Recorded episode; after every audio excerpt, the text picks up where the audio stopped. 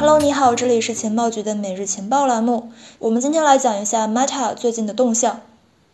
最近呢，科技巨头 Meta，也就是原来的 Facebook 公司呢，宣布出售它的数字货币项目 DM，引起了人们的这个关注。曾经坚定的选择压住加密稳定币的 Facebook，在屡次受挫之后呢，选择卖掉了投注了很多心血的 DM。那么 Meta 会如何去延续它的这个加密领域布局之路呢？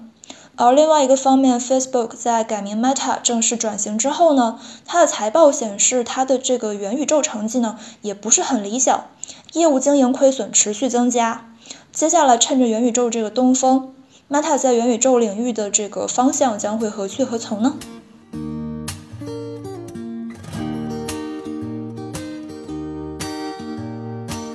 首先，我们来回顾一下这个 DM，也就是 Libra。如果你想进群获取更多资料和福利，你可以加我们的微信 OKEX 六六幺幺六六。二零二二年的一月三十一号，Meta 正式宣布将会向 Silvergate Capital 这个公司去出售它的加密支付网络 DM。这些资产呢，包括用于运行基于区块链的支付网络的开发、部署以及运营基础设施和工具，总价值呢，一共是一点八二亿美元。二月一号，这个收购呢正式交付完成。Silvergate 已经确认将会收购 DM 稳定币项目的知识产权和其他资产。根据 Silvergate 的这个声明显示，他们还将会获得对运行符合监管要求的稳定币网络至关重要的专有软件元素。另外呢，根据这个彭博社报道，此前有知情人士透露，DM 协会呢考虑出售他们的资产，作为向其投资者成员返还资金的一种方式，并将项目中剩余的任何价值来变现。要说起 DM 这个项目呢，可以说是几经折戟，命运多舛。早在一九年六月份，Meta 发布了 Libra 的白皮书，计划推出锚定一揽子法币的这个稳定币，以及一个全球支付网络。然而呢，自从 Libra 提出之后，就遭到了一系列监管围剿，以至于 Libra 项目差点流产。后来呢，Meta 不得不妥协，收敛野心，在2020年12月份呢，将这个项目更名为 DM，仅仅作为锚定美元的稳定币项目，却依然是不受监管机构待见。直到今天，DM 最终被卖给了 Silvergate 银行。那么这家收购 DM 的 Silvergate 是什么来头？Meta 为什么会选择将这个 DM 转给这家银行呢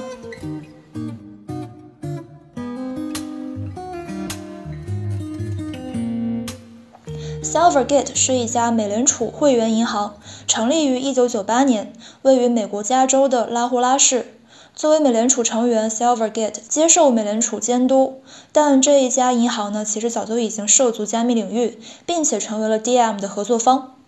二零一四年一月份，Silvergate 成为了第一批愿意为加密货币交易开设账户的银行之一。目前，这家银行已经服务了七百五十个加密货币交易平台。它的客户包括一些知名的加密资产交易平台，比如说像 Circle，以及投资公司，比如说像这个 Polychain Capital。二零一七年，Silvergate 还针对加密交易推出了一个七乘二十四小时的实时支付网络 Silvergate Exchange Network，缩写呢就是 SEN。允许投资者将资金在世界各地加密货币交易所之间来调动。根据数据显示呢，仅仅在2022年第四季度，SEN 就处理了超过两千亿的交易。而 Silvergate 的 CEO Alan 也是在很早之前，在一三年的时候呢，就已经购买了第一枚比特币，并且开始带领 Silvergate 持续为数字领域提供相关的服务。Silvergate 这些背景呢，就是 Meta 选择当初和他们合作的一些原因。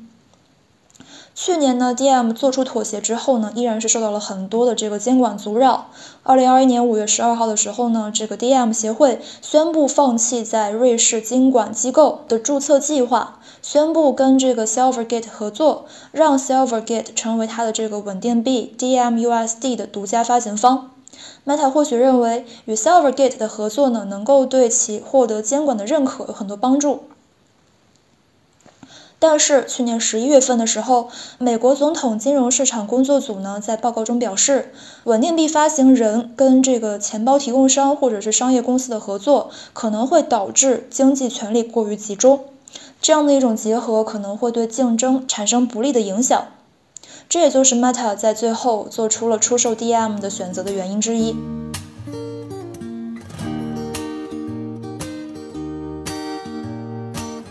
对于 Meta 这个举动呢，Jack Dorsey 发表了自己的看法。二月二号的一场会议上，Dorsey 接受了 Michelle 的采访。Dorsey 表示呢，Meta 失败的加密项目 DM 浪费了精力和时间，他应该使用像比特币这样的一种开放式协议。他应该使用像比特币这样的开放式协议，而不是创建自己的货币。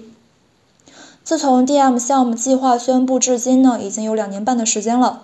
却一直因为面临各方监管阻挠而无法推进和面世。在正式卖掉 DM 之前呢，Facebook 就已经宣布改名为 Meta，并且宣布在五年之内转型为元宇宙公司，将会致力于将 Facebook 以及其他的 Instagram 等等一些平台去进行整合，打造一个全新的 Meta 平台。这也就意味着 Meta 呢已经选择了全力压住元宇宙业务，而出售 DM 呢或许也不是一个突然之举。但是呢，如今看来，Meta 的这个元宇宙业务暂时还没有获得理想成绩。当地时间二零二二年二月二号呢，Meta 发布了二零二一年的第四季度财报，首次披露了这个旗下的 Reality Labs 部门的财务状况。数据显示，Reality Labs 仅仅在二零二一年的亏损就超过了一百亿美元，净亏损为一百零一点九亿美元，而收入呢，仅仅是二十二点七亿美元。尽管 Reality Labs 近三年连年亏损，但是呢，去年的这个幅度是非常之大。相比起2019年亏了45亿，2020年亏66亿，净亏损额呢分别是增加了126%和53.9%。这是 Reality Labs 首次作为独立部门进行财务报告，也是 Facebook 改名为 Meta 之后发布的首份元宇宙财报。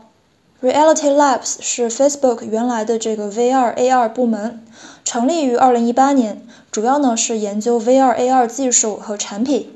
该部门呢负责实现 Meta 的这个元宇宙愿景。除了说亏损之外，财报显示期内公司日活用户减少了一百万，这也是该公司成立以来季度日活用户首次连续下降。对于财报披露这些核心数据呢，市场也给出了反应。当地时间二月三号，Meta 公司的股价暴跌超过百分之二十六，大约两千三百七十亿美元市值蒸发。对此呢，Meta 的这个首席财务官扎克伯格表示，二零二二年元宇宙业务经营亏损仍会继续增加。如果说没有这个呃 Reality Labs 的亏损，Meta 全年利润呢可能将会达到五百六十亿美元。从目前情况来看，Meta 的这个元宇宙开局之路好像不是很顺利，不少投资者对 Facebook 的转型计划表示了质疑。伴随着 Meta 将重点从这个旗舰产品转移到稳定币项目，再转移到搭建元宇宙平台上，它的平台用户增长开始面临停滞。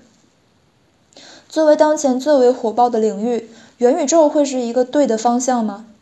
现在下定论可能还为时尚早。毕竟元宇宙本身也依然是处在一个起步和发展阶段，